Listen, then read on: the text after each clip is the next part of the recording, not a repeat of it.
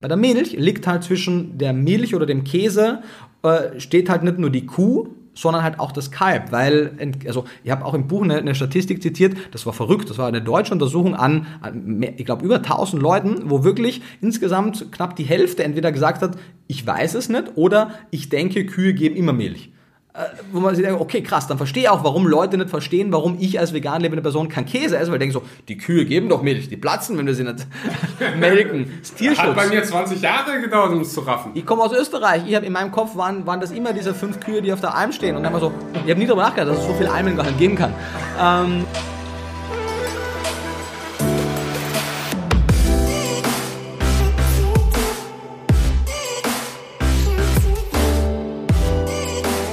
herzlich willkommen bei einer weiteren Episode Vegan, aber richtig. Heute gibt es mal wieder richtig was auf die Ohren. Ich habe den Ernährungswissenschaftler Nico Rittenau hier zu Gast und wir sprechen über sein neues Buch Vegan ist Unsinn. Bevor wir das tun, ganz kurzes Dankeschön an den Sponsor der heutigen Episode, Vivo Life. Wenn du auf der Suche bist nach veganen Nahrungsergänzungsmitteln, dann bist du bei Vivo Life an der richtigen Stelle. Passend zum Gast, Nico Rittenau, will ich auch ganz kurz über das vegane Multinährstoffpräparat sprechen. Das hat nämlich der Ernährungswissenschaftler Nico Rittenau mit Vivo Life zusammen konzipiert und ist ab jetzt verfügbar. Du kannst das Ganze bei vivolife.de erhalten. Wenn du 10% sparen willst, dann benutzt gerne den Code AXEL, schreibt sich A-X-E-L.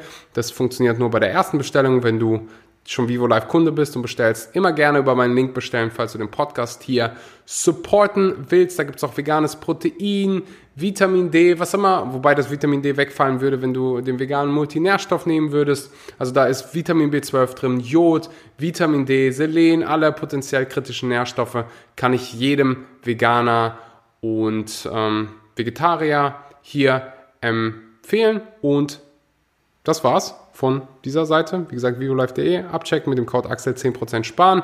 Für jede Bestellung wird ein Baum gepflanzt. VivoLife ist so ziemlich die nachhaltigste Firma, die ich kenne.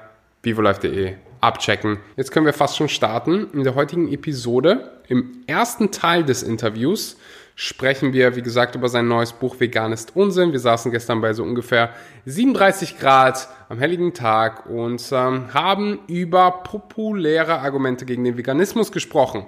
Unter anderem sind dabei, das kann doch jede Person für sich selbst entscheiden. Pflanzen sind auch Lebewesen und haben Gefühle. Eier legen schadet Hühnern nicht.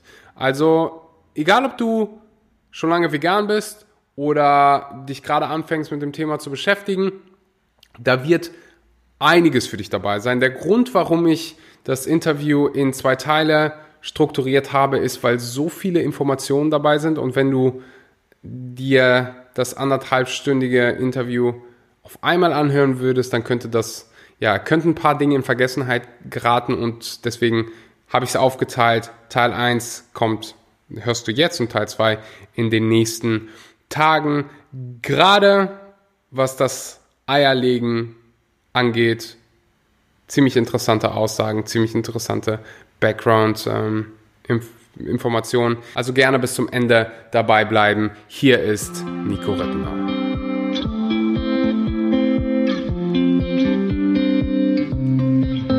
Einen wunderschönen guten Morgen, guten Mittag oder guten Abend und herzlich willkommen bei einer weiteren Episode Vegan, aber richtig. Heute habe ich Nico Rittenau zu Gast. Nico Rittenau ist Ernährungswissenschaftler, Speaker und Bestsellerautor. Herzlich willkommen, Nico. Vielen Dank für die Einladung. Freude ist ganz meinerseits und ich ja, freue mich, dass wir uns seit langem wieder mal sehen, auch im Real Life. Oder? Und wie immer, wenn es Podcasts mit dir gibt, sitze ich bei dir im Airbnb oder in der Wohnung. Mhm. Und wir haben, oder ich habe hier neben mir dein neues Buch, Veganes Unsinn. Yes. Also ich wollte gerade sagen, vegan ist ungesund. Ja, da gibt es da gibt's einen anderen Kanal. Genau. Vegan ist Unsinn und darüber sprechen wir heute ein bisschen. Liebe Grüße an Gordon Toyosha. Ich finde vegan ist Unsinn toll. Äh, vegan Oder? ist ungesund toll. nice. Ja, Unsinn auch. wäre ein guter Name für einen YouTube-Channel, oder? Veganes Unsinn. Ja, wäre dann halt schon sehr nahe dran. Ursprünglich hätte eigentlich, äh, hat das Buch Veganes Schwachsinn geheißen, aber das fand der Verlag zu, zu stark. Deswegen wurde es dann Unsinn. Ja. Kann ich mir vorstellen. Wenn wir schon mal beim Titel sind, wie, wie kam das Ganze zustande? Also die Grundidee vom Buch. Bist du eines Morgens aufgewacht oder bei deiner Dusche? Nimmst du kalte Duschen? Nee, viel zu unangenehm. Lust auf ein komfortables Leben. äh, ja, wie ist es zustande gekommen? Wie ist die Idee gekommen?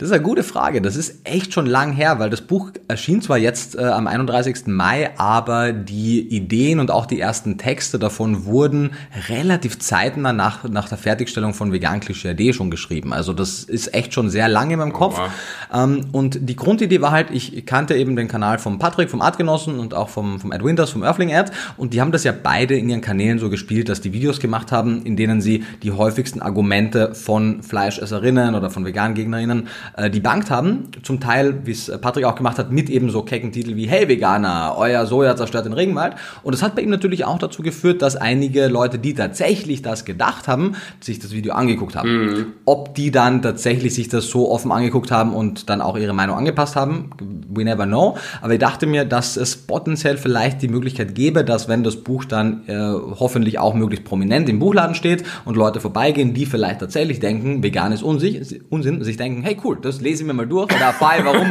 vegan jetzt so blöd ist. Und dann merken sie vielleicht so, hey, warte mal, das macht alles total Sinn. Und natürlich, wenn man zweimal drauf guckt, merkt man sehr eh, was das Buch aussagen möchte, mhm. weil der Untertitel ist ja populäre Argumente gegen den Veganismus und wie man es entkräftet. Also das soll jetzt nicht dazu führen, dass Leute irgendwie ein Buch fälschlicherweise kaufen und dann irgendwie unzufrieden sind. Das wäre ja für niemanden sinnvoll.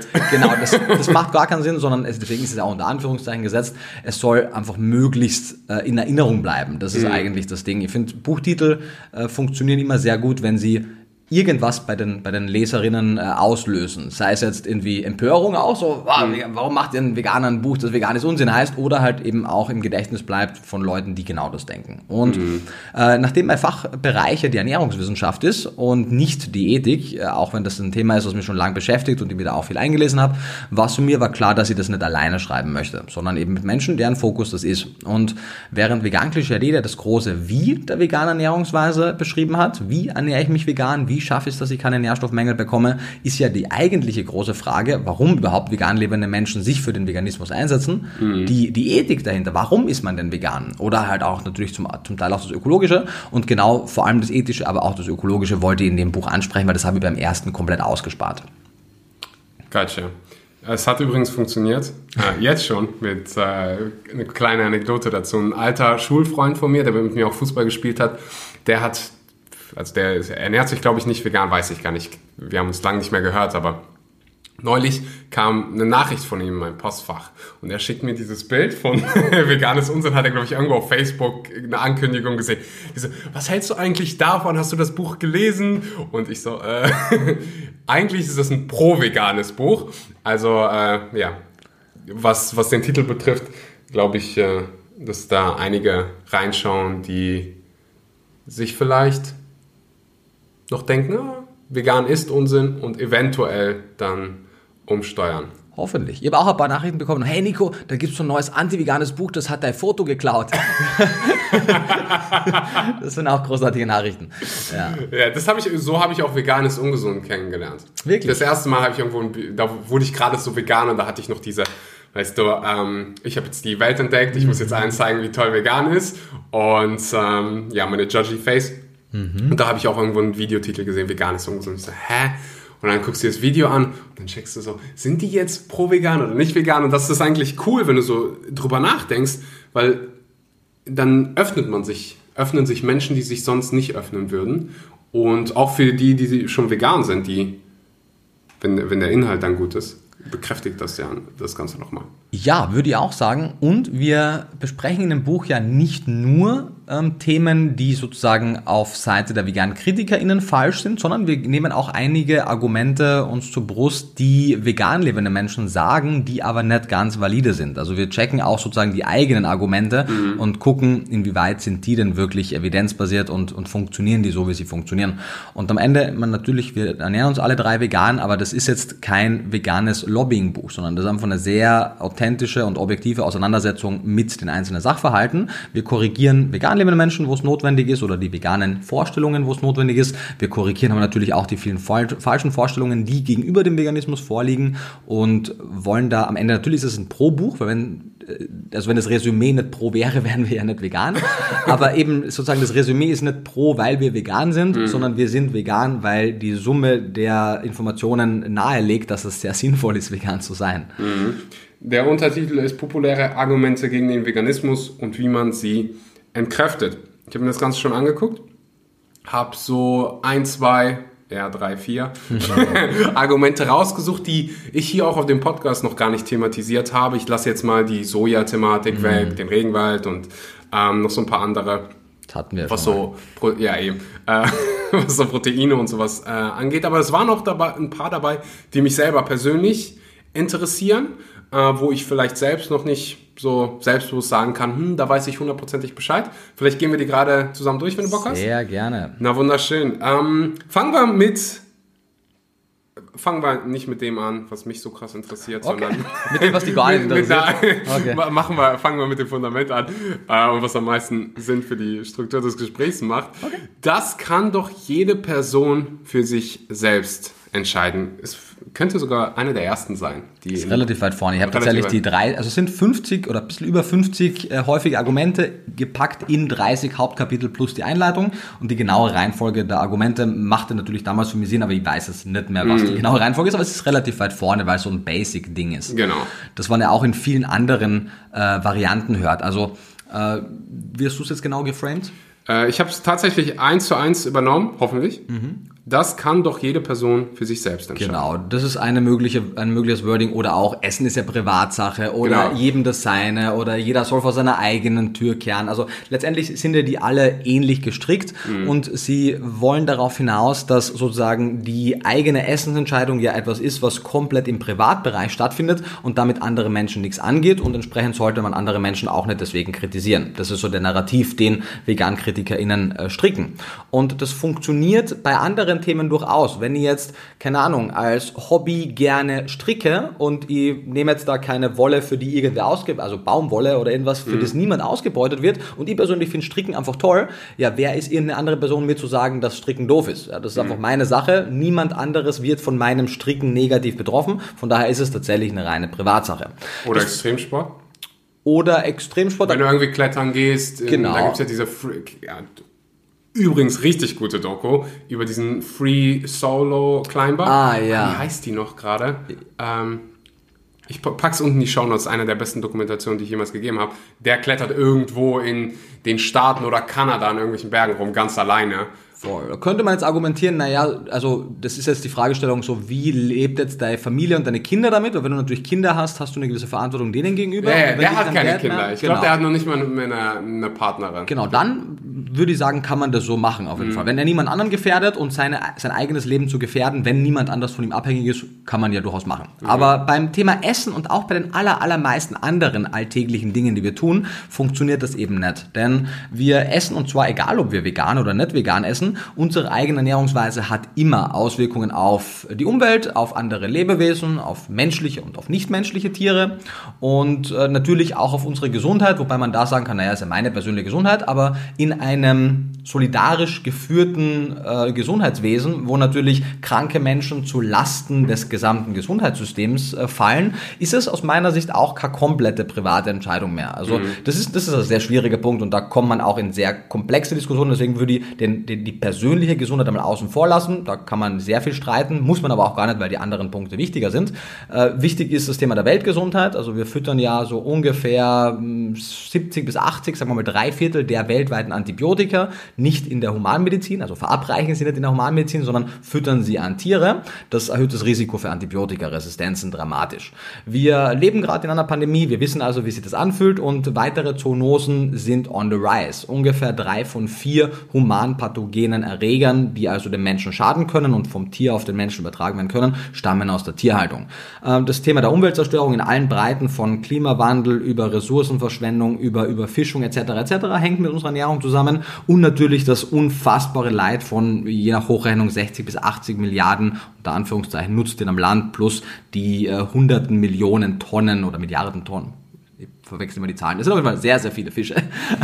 Äh, wirklich sehr, sehr viele Fische, ähm, die wir dann natürlich auch dafür verwenden. Und das sind eben alles Dinge, die, das hat nichts mit persönlicher Freiheit zu tun, sondern deine persönliche Freiheit hört einfach da auf, wo die von anderen Lebewesen eingeschränkt wird. Mhm. Ähm, wenn du etwas machst, was du für privat erachtest, aber es würde mir schaden, kannst du auch nicht damit argumentieren, dass das ja deine private Entscheidung wäre. Weißt du? Und wir akzeptieren das auch in fast jedem anderen Lebensbereich. Unsere Gesetze verankern das. Ich darf keiner anderen Person schaden, ich darf keine andere Person beklauen, ich darf äh, nichts und zu Recht auch natürlich nichts machen, was anderen schadet, auch wenn ich das super toll finden würde. Und mhm. äh, eben, ich kann auch nicht sagen, naja, ich zerstöre halt die Umwelt, weil das ist mein gutes Recht. Aktuell tun das viele Leute, aber niemand würde das akzeptieren. Und entsprechend würden wir das beim, beim Essen eigentlich auch nicht akzeptieren, wenn es nicht diesen diese kognitive Dissonanz zwischen unseren eigentlichen ethischen Werten und dem geben würde, was wir auf regelmäßiger Basis tun. Mhm. Also geht es gar nicht darum zu sagen, ich will jetzt, dass du gesund bist. Um, also ja, ich probiere mich gerade in die Schuhe der Person zu, äh, zu ziehen oder die Schuhe anzuziehen, die die Person trägt, die vielleicht so anti-vegan ist mhm. und so wirklich sagt, so ist doch meine eigene Entscheidung. Was, mhm. was, was habt ihr mir denn zu sagen, ob ich jetzt, mich jetzt gesund ernähre oder nicht gesund ernähre? Ähm, aber das hast du ja gerade erklärt, dass es nicht darum geht, ob die Person sich gesund oder ungesund ernährt, sondern welchen Einfluss hat deine Ernährungsweise auf uns alle? Genau. Und das ist ja auch die Krux, warum ich etwas skeptisch bin, wenn Leute den Veganismus zu sehr health-related ähm, mhm. argumentieren oder, oder, oder verbreiten, weil da kann man ja durchaus sagen, was geht dich denn das an, ob ich mich gesund oder ungesund ernähre? Und wie gesagt, theoretisch kann man da auch einhaken und da könnte man diskutieren, aber das ist so eine kleinteilige Diskussion, dass es eigentlich zu nichts führt. Das eigentliche Argument ist eben ganz was anderes. Es ist ein ethisches und es ist ein ökologisches, was am Ende des Tages wieder ein ethisches ist, weil wenn wir unsere eigene Lebensgrundlage zerstören, ist das auch ein ethisches Thema. Und natürlich auch die Ausbeutung von Menschen menschlichen äh, Mitarbeitern in den Schlachtbetrieben etc. etc. Ähm, und wie gesagt, wenn man das mit anderen Beispielen ähm, dann den Leuten erklärt, dann würden die den anderen Beispielen auch niemals zustimmen. Also ich kann ja auch nicht sagen, also es gibt diese schöne, vielleicht andersrum, äh, die Grundregel unserer, unserer Ethik ist ja diese altbekannte goldene Regel, die heißt im Ursprung, ähm, tu anderen nichts an, was du nicht selber möchtest, dass dir angetan wird. Ja, das mhm. akzeptieren wir in jedem anderen Lebensbereich. Fairerweise muss man die ein bisschen abwandeln, da gibt es eine Abwandlung nach Nelson, weil wenn ich jetzt ein Masochist bin, dann hätte ich vielleicht Bock, dass Leute mir Schmerzen zufügen, aber deswegen habe ich trotzdem das Recht, anderen Schmerzen zuzufügen. Also, ja, wichtiger Einwand. Wichtiger Einwand, genau. Ähm, und deswegen sollte die Regel vielleicht eher heißen, tu anderen nichts an, was du nicht wollen würdest, wenn du ihre Interessen hättest. Da muss man sich natürlich ein bisschen in anderen reinversetzen und ein Masochist kann das vielleicht schwierig, aber was die meisten Menschen wissen ungefähr, was die allermeisten Lebewesen gern hätten oder gerne nicht hätten. Und wir würden das auf gar keinen Fall akzeptieren, dass unser eigenes Leben verschlechtert wird oder sogar endet, nur weil irgendein anderes Lebewesen, das uns halt in dem zufälligen Kontext irgendwie überlegen ist, uns für reine kulinarische Zwecke ausbeutet, für reine Bequemlichkeit oder uns sogar tötet. Das würden wir niemals akzeptieren und wir würden es auch nicht akzeptieren, wenn andere Menschen so behandelt werden, nicht einmal wenn andere Tiere, die wir als Haustiere klassifizieren, so verwendet werden. Wenn ihr jetzt sagt, hey, ich habe aber Bock, den Hund da draußen zu essen, der gehört eh gerade niemanden, der streunt hier rum, ihr esst den jetzt. Wenn das eine Person sehen würde, die Fleisch isst, die würde total einschreiten, die würde das in den aller, allermeisten Fällen schrecklich finden. Es gibt auch ein schönes Video, wo zwei Fischer irgendwie so einen riesen Fisch aus dem, ich weiß gar nicht, ich glaube in der Nähe von Frankfurt, aus dem Main wahrscheinlich dann ziehen. Und rundherum stehen Leute und beschimpfen die, wie sie den dann töten und sagen, was ist mit euch los, ihr Perversen? Und dann fragt der Fischer so, esst ihr keinen Fisch, esst ihr kein Fleisch? Und so, naja doch, aber was du machst, ist halt pervers. Und weißt du, das äh, ist total total, total, ähm, ja, es gibt eben diesen schönen Begriff der kognitiven Dissonanz, dass Leute beim, bei manchen Themen, und das Essen gehört dazu, entgegen ihrer eigenen ethischen Grundwerte handeln und das gar nicht realisieren, wie schizophren sie eigentlich gerade agieren. Und das den Leuten deutlich zu machen, aber halt auf eine höfliche und respektvolle Art und Weise, denke ich, das sollte unser Ziel sein. Weil Menschen machen das in anderen Aspekten auch. Also fast alle sozialen Ungerechtigkeiten hängen damit zusammen. Willkürliche schlechter Behandlung von anderen Geschlechtern, anderen Ethnien, anderen Spezies etc. etc. Und das ist ja die Grundlage der Ethik, was wir versuchen, eine Gesellschaft zu stricken, in der die willkürliche Schlechterbehandlung von Lebewesen aufgrund von willkürlichen Kriterien, wie eben dem Geschlecht, der Hautfarbe, der Religion, der sexuellen Orientierung oder der Spezies, eben nicht mehr stattfinden zu lassen. Und in so einer Gesellschaft würden alle Lebewesen lieber leben. Also auch mischköstliche Menschen würden eigentlich, ohne dass sie es vielleicht wissen, lieber in einer veganen Welt leben, weil dann sind sie selber nicht Opfer von willkürlichen anderen Diskriminierungen, die sie vielleicht dann persönlich treffen könnten. Mhm. Weil die Spezies werden wir nicht plötzlich tauschen, das wird nicht passieren. Aber wir sehen ja, was soziale Ungerechtigkeiten in anderen Aspekten vollbringen. Mhm. Ich habe jetzt noch die Schuhe des Anti-Veganers an. Mhm, merke an deinem Blick. und würde jetzt sagen, Pflanzen sind auch Lebewesen und haben Gefühle. Und das ist ein weiteres äh, populäres Argument, was ihr in dem Buch thematisiert. Yes. Was man auch immer wieder hört, auch immer so, wieder wenn hört. du so die sozialen Medien verfolgst. Total, total. Du, zwei, zwei Aspekte, die hier wichtig sind. Der eine Aspekt ist, also man kann zwei Dinge argumentieren. Zuerst einmal rein äh, biologisch gesehen, nein. Einfach nein. ähm, es, es fehlt ihnen nicht nur an, also wenn wir überlegen, wie Schmerz entsteht, dann sprechen wir vor allem mal von einem zentralen Verarbeitungsorgan, in unserem Fall unser Gehirn, das die über Nerven empfundenen Schmerzen verarbeiten kann und es muss eben Nervenstränge und alles Mögliche geben. Also da muss ein, ein äh, anatomisches Modell vorliegen, nach dem plausibel erklärt werden kann, dass Schmerzen stattfinden. Und während ja viele Menschen, zum Beispiel Fischen und anderen Lebewesen, Schmerzen absprechen, wo wir aber wissen, dass die rein anatomisch gesehen durchaus in der Lage sind, Schmerzen zu fühlen, fangen dann oft sogar die gleichen Menschen an, im nächsten Satz zu sagen, ja, aber Pflanzen haben ja auch Gefühle und können Schmerzen. Und, und da ist es aber anatomisch gesehen und biologisch gesehen implausibel, weil sie eben nicht die notwendigen Voraussetzungen erfüllen. Dann könnte man immer noch argumentieren, und das würde ja auch gelten lassen, na ja, wir wissen ja auch noch nicht alles ganz final und vielleicht finden wir irgendwann doch raus, dass es irgendein, irgendein System in den Pflanzen gibt, das sie Schmerz empfinden. Und das würde ich gelten lassen. Aber zum einen einmal ist es sehr, sehr unwahrscheinlich. Und solange wir all diese Lebewesen, bei denen wir sicher bewiesen wissen, dass sie Schmerzen fühlen und Leid empfinden, so ausbeuten, dann würde ich sagen, da sollte der größte Fokus darauf liegen, all diese sicheren Fälle mal zu behandeln. Dann kann man sagen, naja, aber wir können ja gleichzeitig uns auch für Pflanzen einsetzen. Ja, aber zum einen wäre es schon mal ziemlich absurd, dass, weil es macht auch evolutiv keinen Sinn. Pflanzen können sich zwar in einem sehr eingeschränkten Radius so ein bisschen bewegen, aber grundsätzlich sind sie verwurzelt. Das heißt, die können einer potenziellen Gefahrenquelle auch sich gar nicht entziehen. Und Schmerz ist aber nichts anderes wie ein evolutiv sinnvolles Tool, damit Lebewesen, die es können, sich von einer Gefahrenquelle wegholen. Und wenn du das nicht kannst, dann, also das wäre, dann müssen wir schon der Natur unterstellen, dass sie ziemlich pervers ist, dass sie ein Lebewesen, was sich gar nicht wegbewegen kann, Schmerz gibt. Weil das macht einfach keinen Sinn. Also man, mhm es sind immer die richtige Frage, ist etwas sinnvoll, aber evolutiv kann man das meiste relativ gut nachvollziehen, warum sich gewisse Traits entwickeln oder durchsetzen. Manche Lebewesen geben auch die Funktion, also zum Beispiel es gibt eine Qualenart, die hat im Laufe der Evolution ihr Gehirn verloren, weil sie es einfach nicht brauchte.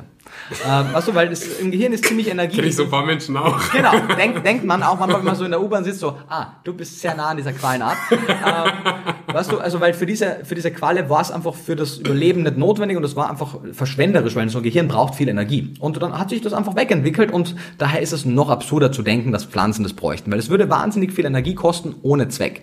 Und, und jetzt kommt eigentlich der wichtige Punkt, der das Gespräch eigentlich besiegeln sollte, wenn die Person da halbwegs an einer rationalen Argumentation ähm, interessiert ist, selbst wenn wir die Prämisse verfolgen würden, dass Pflanzen Schmerzen empfinden, verbrauchen wir deutlich mehr Pflanzen, wenn wir Tiere damit füttern und dann das Fleisch oder die Eier oder die Milch der Tiere essen. Weil es gibt den Terminus der sogenannten Veredelungsverluste. Das ist die Menge an Kalorien, die wir in ein Tier reingeben müssen, damit wir eine gewisse Menge an Kalorien rauskriegen. Also mhm. Kalorien an Fleisch, Milch, Käse, Eier, Fleisch. Und äh, Tiere sind natürlich äh, abseits davon, dass sie Fleisch ansetzen, natürlich auch dann beschäftigt zu atmen, sich zu bewegen, ihre ganzen lebenswichtigen Funktionen zu, zu erhalten und die verbrauchen alle Energie. Das heißt, wir haben hier niemals ein 1 zu 1 Modell, wo wir sagen, wir geben 1000 Kalorien an irgendeinem pflanzlichen Material rein und kriegen dann 1000 Kalorien Fleisch, Milch, Käse, Eier raus. Und wir kriegen immer nur einen Bruchteil raus. Mhm. Je nachdem, von welchem Tier wir sprechen, sind es unterschiedliche Quoten. Aber das ist insgesamt ein sehr verschwenderisches System.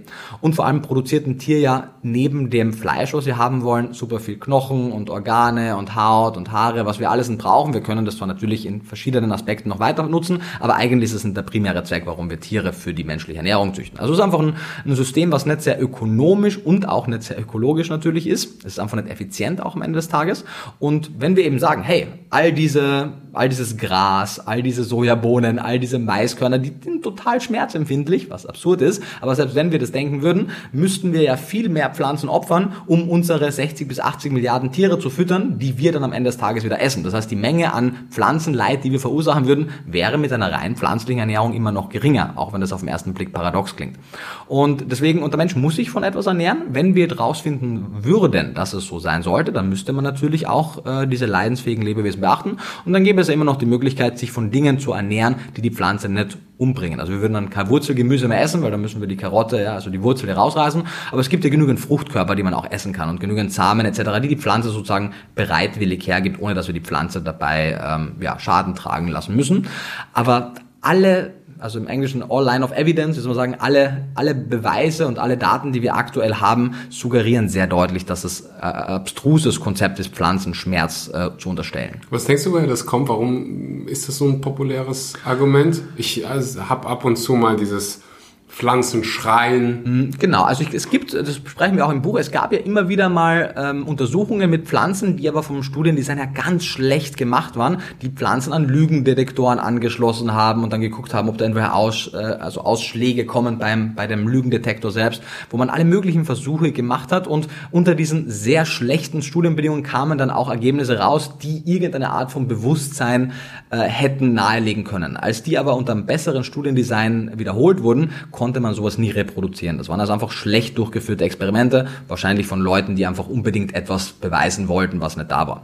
Und zum anderen weiß man ja, dass Pflanzen kommunizieren. Und man denkt natürlich, naja, wenn ein Lebewesen so klug ist, dass es miteinander kommunizieren kann, dann wäre es ja auch nachvollziehbar, dass es Leid empfinden könnte. Aber man vergisst da auch oft eben, wie Biologie funktioniert und was kommunizieren bedeutet. Ich meine, unsere Smartphones kommunizieren auch miteinander. Da findet mhm. auch ein Informationsaustausch statt. Und Pflanzen kommunizieren im Sinne von, dass da automatisierte, unwillkürliche biochemische Reaktionen passieren. Aber selbst wenn wir eben einer Pflanze ein Blatt abbinden, da, da wehrt sich nichts. Also wir sehen eben, es gibt gewisse unwillkürliche Reaktionen, die eine Pflanze hat. Zum Beispiel wenn, und das weiß man, wenn äh, Fraßfeinde Pflanzen in irgendeiner Gegend anfressen, kann es passieren, dass die gewisse Stoffe aussenden oder ausschütten, die in anderen Regionen, die da in der Nähe sind, sozusagen andere Pflanzen warnen, die dann ihre Menge an Antinährstoffen erhöhen. Und dann man so, krass, wenn die so komplexe Vorgänge steuern können, da muss doch irgendwie ein Lebewesen dahinter sein, was eben sozusagen Gefühle und Gedanken hat. Und das ist aber eben nicht der Fall. So funktioniert die Natur nicht. So ist die Pflanzenwelt nicht aufgebaut. Das heißt, es macht durchaus Sinn, ähm, an, Res an, an Respekt vor dem Leben Leben zu haben. Und eben, ich würde jetzt auch nicht rumgehen und willkürlich da Bäume fällen oder, oder Blumen ausreißen, weil man denkt so, ja, die fühlen jetzt eh keinen Schmerz. Aber zu denken, dass Rasenmähen dasselbe wäre wie Kaninchen den Kopf abzuschneiden oder dass das Pflücken von einer Blume das gleiche wäre wie ein Schwein in der Mitte zu zerteilen, da, da, da würde niemand mitgehen. Also wenn man das ernsthaft einmal nachfragt, würde das ja auch niemand sagen. Wenn du die Wahl hast, schneide jetzt hier das Kaninchen in zwei Teile oder oder, zersch oder zerschneid die Karotte. Ja, ich kenne fast niemanden oder ich kenne niemanden, der sich für ersteres entscheiden sagen, würde. Ja. kennst du da? Genau, also ich, naja, ich kenne so ein Farage, weißt du, ich kenne schon ah, ein paar okay. verrückte Carnivore-YouTuber, die wahrscheinlich echt ersteres machen würden. Aber äh, kein rationaler Mensch würde das machen. Deswegen... Ah gibt es viele, viele Punkte, die man da besprechen sollte. Wir haben da eben ein sehr ausführliches Kapitel auch dazu. Aber letztendlich egal wie du es drehst und wendest, es führt dazu, dass äh, selbst wenn Pflanzen Gefühle hätten, die man sozusagen ethisch berücksichtigen müsste, dass dann trotzdem eine tierbetonte Ernährung nicht der richtige Weg wäre. Mhm. Das heißt, selbst wenn man Pflanzenliebhaber ist und nicht möchte, dass die schreien? Ja, und die schreien, also schreien, es ist, also, sie schreien einmal auf jeden Fall nicht. Sie haben kein Organ, um mhm. das zu machen. Was aber nichts heißt, weil Fische schreien auch nicht und die empfinden Leid. Also Stimmt. schreien zu können ist noch kein, kein Argument, dass jemand Schmerz empfindet oder eben nicht Schmerz empfindet. Also wenn jemand schreit, ist die Chance groß, dass er Schmerz empfindet, aber weil jemand nicht schreit, so stumme Menschen schreien ja, auch nicht. Ja, genau. Guter Punkt. Okay. Jetzt kommt ein Punkt, der mich persönlich sehr, sehr interessiert. Damit ich das auch. Jetzt, jetzt hörst du also zu auch? Cool. Jetzt höre ich auch zu zum mhm. ersten Mal. Hast du noch die Schuhe vom Anti-Veganer an? Äh, Nee, jetzt okay. habe ich gerade mal meine eigenen Schuhe an. Okay. Gar keine Schuhe an. Gar keine Schuhe. bei dir im Airbnb. Ähm, Eier legen schadet Hühner nicht. Oder allgemein dieses Argument, okay, vegan, weißt du, zieh ich mal wieder die Schuhe an. Nico hat jetzt Sinn gemacht mit den, mit den Pflanzen. Ich habe mir auch die Kapitel über Milch, die ihr im Buch habt, mhm. ähm, durchgelesen. Ich trinke keine Kuhmilch mehr, esse kein Fleisch mehr, aber was ist denn hier mit Eiern. Also warum kann ich nicht Eier essen? Könnte ich eventuell auf Backyard Eggs, gibt es ein deutsches Wort dafür? Ja, so im Hinterhof gehaltene. Hinter, äh, Hinterhof-Eier? Ja, ja, so, ja. Gibt es da ein Wort für? Ist eine gute Frage. Also Backyard hast ja Hinterhof, glaube ich. Ja, hin, Hinterhof-Eier, also jeder weiß, was ich meine. Ja, so privat also gehaltene. Privat gehaltene äh, Hühner, Hennen, was auch immer. Ja. Ähm, was ist verwerflich daran? Ja, also da muss man natürlich differenzieren zwischen eben Hinterhofeiern und äh, industriell produzierten Eiern und da liegen ethisch natürlich Welten dazwischen. Also wenn man aus irgendeinem Grund unbedingt Eier essen muss, natürlich wäre es die deutlich sinnvolle Variante, sozusagen die, die Eier von eigenen Hühnern zu essen. Da gibt es aber auch ethische Gesichtspunkte, die man besprechen müsste. Earthling Ed hat da auch ein Video dazu, also Ed Winters. Ähm, ich denke mal, da macht Sinn, auf das einzugehen, denn ich würde mir auf die Diskussion mit den Backyard Chickens, also mit den Hinterhofhühnern, ähm, gar nicht zu sehr einlassen wollen, weil es ist kein System, was funktioniert, um eine relevante Menge an Menschen zu ernähren. Also du kannst dir zwar theoretisch ein paar Händeln in den Hinterhof halten, im Hinterhof halten und da hin und wieder mal ein einnehmen, aber wenn du jetzt keine Qualzuchten hast, also wenn du Kahun hast, was so gezüchtet wurde, dass es irgendwie drei bis 500 Eier im Jahr legt, was sehr zu Lasten der eigenen Gesundheit geht, dann hast du also nur eine, eine tatsächliche naturbelassene Rasse hast, dann legt die was weiß ich, zwei bis viermal im Jahr, fünf, vielleicht zehn Eier. Also guten Appetit, da wirst du nicht wahnsinnig viel zu essen haben davon. ähm, da müsstest du da echt ziemlich viele Hühner halten und dann kommen wir schon wieder den nächsten Punkt, naja, wenn du sehr viele Hühner halten möchtest, wie, wie, also sollen wir den Großteil der Welt jetzt für die Hühnerhaltung hergeben? Nee, das würde nicht funktionieren. Also du musst die wieder sehr eng halten, dann ist die Frage, naja, die futtern Dinge, die wir auch futtern können, dann stehen wir wieder in Nahrungskonkurrenz mit denen. Und solange wir eben nicht die Welt wirklich sinnvoll ernähren können, finde ich es etwas verschwenderisch. Aber das ist eben ein Konzept, also A, es ist nicht praktikabel für eine größere Menge an Leuten und natürlich kann man immer noch die Frage stellen, ähm, wie, also das Huhn kann halt nicht einwilligen, dass du ihm das Ei wegnimmst. Man kann sagen, naja, aber ich biete ihm echt ein schönes Leben und ich schütze es und ich füttere es, das ist doch ein fairer Tausch, dass ich das einnehme. Und das kann man grundsätzlich so sehen. Ja? Also wenn das das einzige ethische Problem wäre, was wir auf der Welt hätten, dann können wir darüber lange ethische Debatten führen. Da würde ich aussteigen, weil es zu irrelevant ist, aber es gibt da genügend Menschen, die darüber diskutieren wollen. Worum es mir eher geht, sind die äh, Dutzenden Milliarden an Legehennen und natürlich auch Masthühnern, die wir für den tatsächlichen Eiverzehr nehmen. Also dieses, ich esse ja nur Hühnereier aus guter Haltung, das ist meistens ein vorgeschobenes Argument, weil davon gibt's nicht genug, dass wir ansatzweise eine relevante Menge an Leuten ernähren können. Und vor allem, wenn Leute essen gehen, ich, niemanden von Leuten, selbst wenn sie Backyard Chickens haben, werden in jedem Restaurant nachfragen, wo denn jetzt vielleicht das Ei herkommt, was in ihrem Nudelteig drin ist oder ihrem, keine Ahnung, mhm. äh, Kuchenteig drin ist. Das heißt, äh, eines Tages ist das kein gutes Argument. Ähm, aber der Punkt ist eben wirklich, was passiert mit den Dutzend Milliarden Küken und, und Legehennen und Masthühnern, die in Deutschland und auch in den restlichen äh, Ländern, wo Eiern, produ Eier produziert werden, passiert. Und da gibt es mehrere Punkte, die ethisch äußerst problematisch sind. Das beginnt im Endeffekt eigentlich am ersten Tag der, der, der Geburt sozusagen. Ähm, wir haben aktuell das System, dass ähm, die Zahlen kann man im Buch nachlesen. Ich bilde mal ein, das waren 45 Millionen, aber vielleicht ist die Zahl auch nicht ganz korrekt. Auf jeden Fall eine immense Menge an Eintagsküken jährlich vergast oder auf andere Weise getötet werden, weil sie einer Zuchtlinie entspringen, die für das Eierlegen konzipiert ist. Das heißt, die setzen zu wenig Fleisch an, um gemästet zu werden. Und weil sie eben zu unrentabel sind und eben männlich sind, weil sie keine Eier legen, werden sie direkt am ersten Tag vergast oder auf andere Weise getötet und werden dann ähm, zu Zoos und anderen Wildtierhandlungen verschifft, weil sie da verfüttert werden. Das heißt, äh, das ist einmal ein Thema. Also wir töten eine riesengroße Menge an, an frisch geschlüpften Küken, an Neugeborenen. Und ähm, selbst wenn wir sie aufziehen würden, weil es gibt ja so Bruderhahn-Aufzuchtmodelle, ja okay, dann leben sie halt ein paar Wochen länger und werden dann getötet. Ist jetzt ethisch auch nicht viel besser. Und dann kann man sagen, auf der anderen Seite, dadurch, dass eben diese Eintagsküken an die Zooverhandlungen, an die Falknereien und so weiter gegeben werden, wenn wir das nicht machen würden, müssten andere Tiere dafür wieder sterben. Also Änderungen in unserem System würden vor allem dann Sinn machen, wenn wir das gesamte System ändern. Weil wenn wir eben zum Beispiel jetzt gibt es ja den Gesetzesentwurf, dass Eintagsküken nicht mehr geschreddert werden sollen oder vergast werden sollen, weil das die allermeisten Menschen widerlich finden. Ja, weil sie mit kleinen süßen Küken durchaus äh, bonden können, wohingegen es oft mit Hühnern nicht der Fall ist, mit ausgewachsenen. Das ist ein ganz wichtiger Punkt. So, wenn du Eier kaufst im Supermarkt, egal ob es Bio ist oder nicht ja, ja. Bio, so im Endeffekt bezahlst du jemanden dafür, dass männliche Küken geschreddert werden. Genau, das Schreddern ist gar nicht das äh, häufigste, sondern das Vergasen ist nach meinem Kenntnisstand das häufigste. Weil okay. du möchtest die im Ganzen haben, die werden dann Beides jetzt nicht äh, schöne. Nee. Also nicht, ich weiß nicht, was ich lieber, ob ich lieber vergast oder verschreddert werden möchte. Keine Ahnung. ja. ja. Ähm, und eben jetzt gibt es tatsächlich die Bestrebungen, dass das abgeschafft werden soll. Mit zum Beispiel Früherkennungsverfahren, die das Geschlecht des ähm, Embryos feststellen können und dann die männlichen äh, Eier, also die, die männlichen Embryos in den Eiern direkt vernichten, bevor sie geboren werden. Ähm, je nach Methode kann das aber ab einem Zeitpunkt passieren, wo schon Schmerzempfinden da ist. Und dann kann man auch sagen, naja, ob du jetzt das männliche Küken im Ei tötest, weil du schon weißt, dass es männlich ist, oder erst nach dem Schlüpfen guckst, was es für ein Geschlecht hat und dann halt umbringst, das macht auch nicht mehr so viel Unterschied. Dann gibt es andere Verfahren, die können das früh genug schon testen. Das heißt, da ist noch kein Schmerzempfinden da. Okay, dann können wir sagen, hey, das wäre eigentlich eine ganz gute Reform. Aber es führt eben dazu, dass uns dann die, sagen wir jetzt einmal, das sind 45 Millionen im Jahr, ich glaube, dass das ungefähr die Zahl in Deutschland ist, wenn wir diese Eintagsküken nicht mehr hätten, dann brauchen wir plötzlich irgendeine andere Futterquelle für diese Zootierhandlungen, Falknereien und anderen Wildtierbetriebe, die aktuell diese äh, Eintagsküken verfüttern. Das heißt, man müsste an anderer Stelle wieder neue Tiere großziehen und die töten und verfüttern. Also das, äh, man denkt, das ist total die krasse Reform, die äh, Eier plötzlich viel ethischer macht, aber in einem System, wie wir es heute haben, nicht so wirklich. Und selbst wenn das wegfällt, ja, was passiert dann? Dann haben wir eben, also männlichen Küken sind dann sozusagen jetzt einmal aus dem System entfernt worden auf eine grausame Art und Weise. Und den Hühnern, also den Hennen, geht's dann aber natürlich auch katastrophal. Die stammen aus Zuchtlinien, wo sie eben nicht, wie wir es früher mal hatten, zwei bis viermal im Jahr ein Dutzend Eier oder so legen, sondern eben bis zu 500. Also die meisten sind eher so im Bereich von 300. Es gibt aber auch Zuchtlinien, die bis zu 500 Eier im Jahr legen. Das die legen jeden Tag mehr als ein Ei.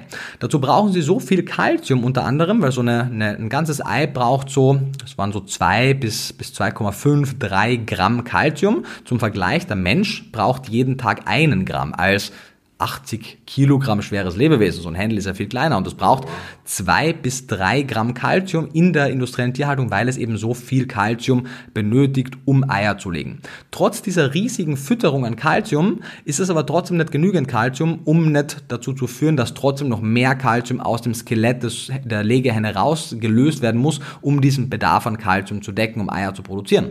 Das führt dazu, dass das äh, Skelett im Endeffekt äh, Osteoporose bekommt in kürzester Zeit und ein großer Teil der Legehennen regelmäßig Knochenbrüche und anderes erleidet. Also die leiden sehr unter ihrer Qualzucht.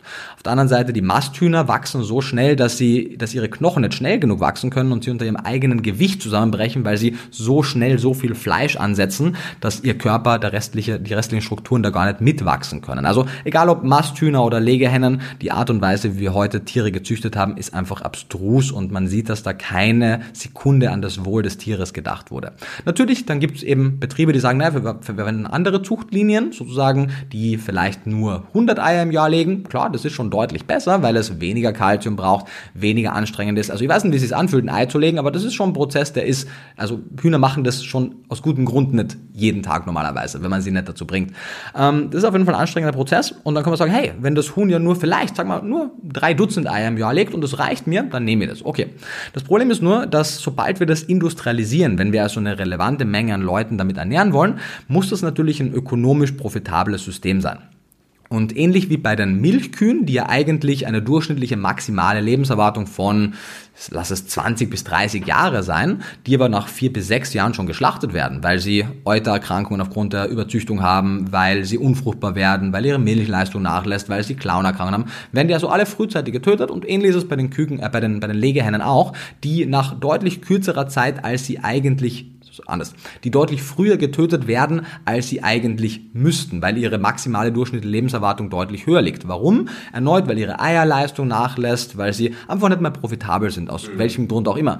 Das heißt, auch wenn wir sagen, hey, Eier, also Eier zu konsumieren, tötet doch das, das Huhn nicht, weil das Huhn legt ja ein Ei und danach lebt es noch, ist es de facto so, dass wir eben mehrere Dutzend Millionen Eintagsküken auf dem Gewissen haben, dass ein relevanter Teil, auch hier sprechen wir wirklich von vielen Tieren, die während der Zucht sterben aufgrund der zu großen Belastung und zusätzlich, sobald die nicht mehr profitabel sind, werden sie jenseits ihrer eigentlichen, also schon oder diesseits, also weit bevor sie ihr maximales durchschnittliches Lebensalter erreicht haben, werden sie geschlachtet und zu Suppenhühnern verarbeitet. Das heißt, ich finanziere Suppenhühner mit dem Eierkonsum. Also die Fleisch-, Milch- und Eierindustrie und auch die Lederindustrie, die sind eng verbandelt, die funktionieren nur ineinander und unterstützt, egal welche Produkte du von kaufst, immer das gesamte System.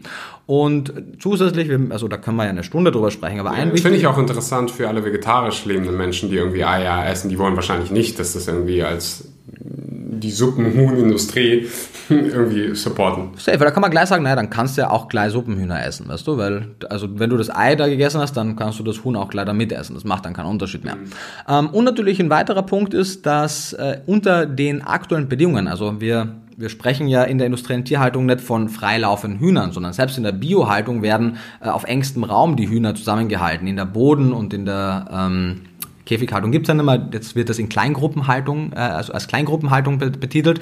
Da hat in der Kleingruppenhaltung hat ein Tier den Platz von einem DIN A4-Blatt. Ja? In, der, in der Bodenhaltung sind es 1,5 DIN A4-Blätter. Also das lebt ihr gesamtes Leben auf einer Fläche, die ein bisschen größer ist als sie selbst, wenn man das vorstellt. Wir haben jetzt hier eine Wohnung und angenommen, die Wohnung wäre so groß wie du und du könntest die gerade mal hin und her drehen und kriegst halt hin und wieder mal was, ein bisschen Futter und das war's für dich. Und du bist aber nicht alleine, sondern da sind teilweise 30, 40.000 andere Axels, die alle nicht so viel Bock auf die haben, weil sie total verwirrt sind, weil eigentlich leben Hühner in kleinen Gruppen. Das heißt, sobald die in Riesengruppen leben, kennen die sich nicht mehr aus, es gibt keine Rangordnungen, jeder ist gestresst und was passiert? Die fangen an zum Beispiel sich gegenseitig zu bepicken. Damit es dann nicht zu zu vielen Todesfällen kommt, fangen sie an, obwohl es eigentlich per Gesetz verboten ist, aber trotzdem gängig ist, weil es Sonderregelungen gibt, einfach die Schnäbel Säbel zu kopieren. Und das sind äh, sensible Tastorgane, die von Nerven durchzogen also sind.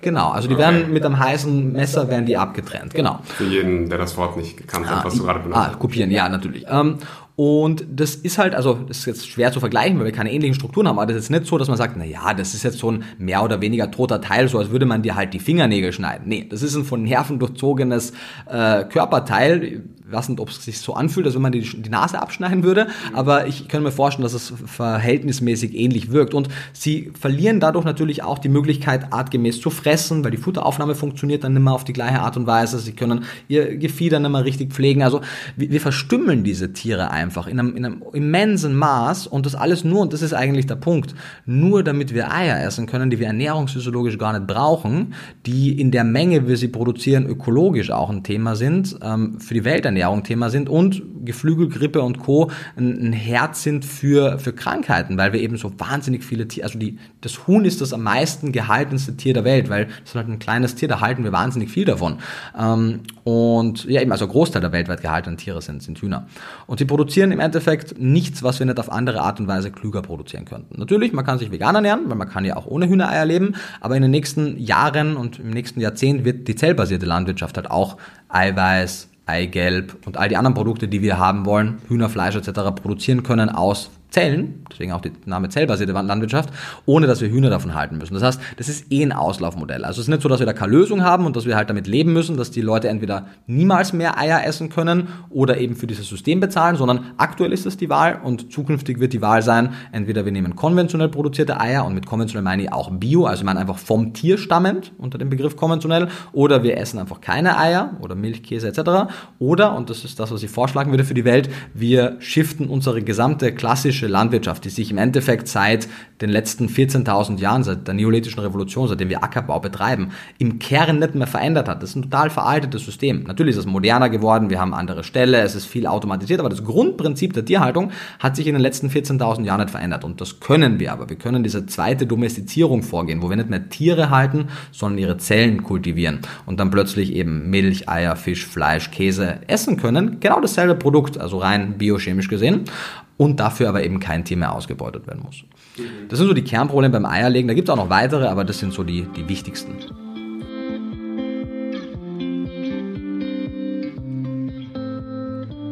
Und das war Nico Rittenau. Ich hoffe, dir hat die Episode gefallen. Sie hat dir Mehrwert gebracht. Falls das der Fall ist, dann gerne auf Social Media teilen, in deinen Stories, mit deinen Freunden in irgendeiner WhatsApp-Gruppe. Tag gerne Nico, damit er Bescheid weiß, dass diese Interviews richtig gut bei euch ankommen, damit es in der Zukunft auch wieder einige davon gibt. Ich finde, da war so viel Mehrwert dabei, ein richtig schönes Gespräch und seid gespannt. Teil 2 kommt schon ziemlich bald und der ist fast sogar noch besser geworden, wurde auch ein bisschen persönlicher und ähm, ja, kommt in den nächsten Tagen. Ich danke dir fürs Zuhören, wünsche dir einen wunderbaren guten Morgen, guten Mittag oder guten Abend und sage bis dahin.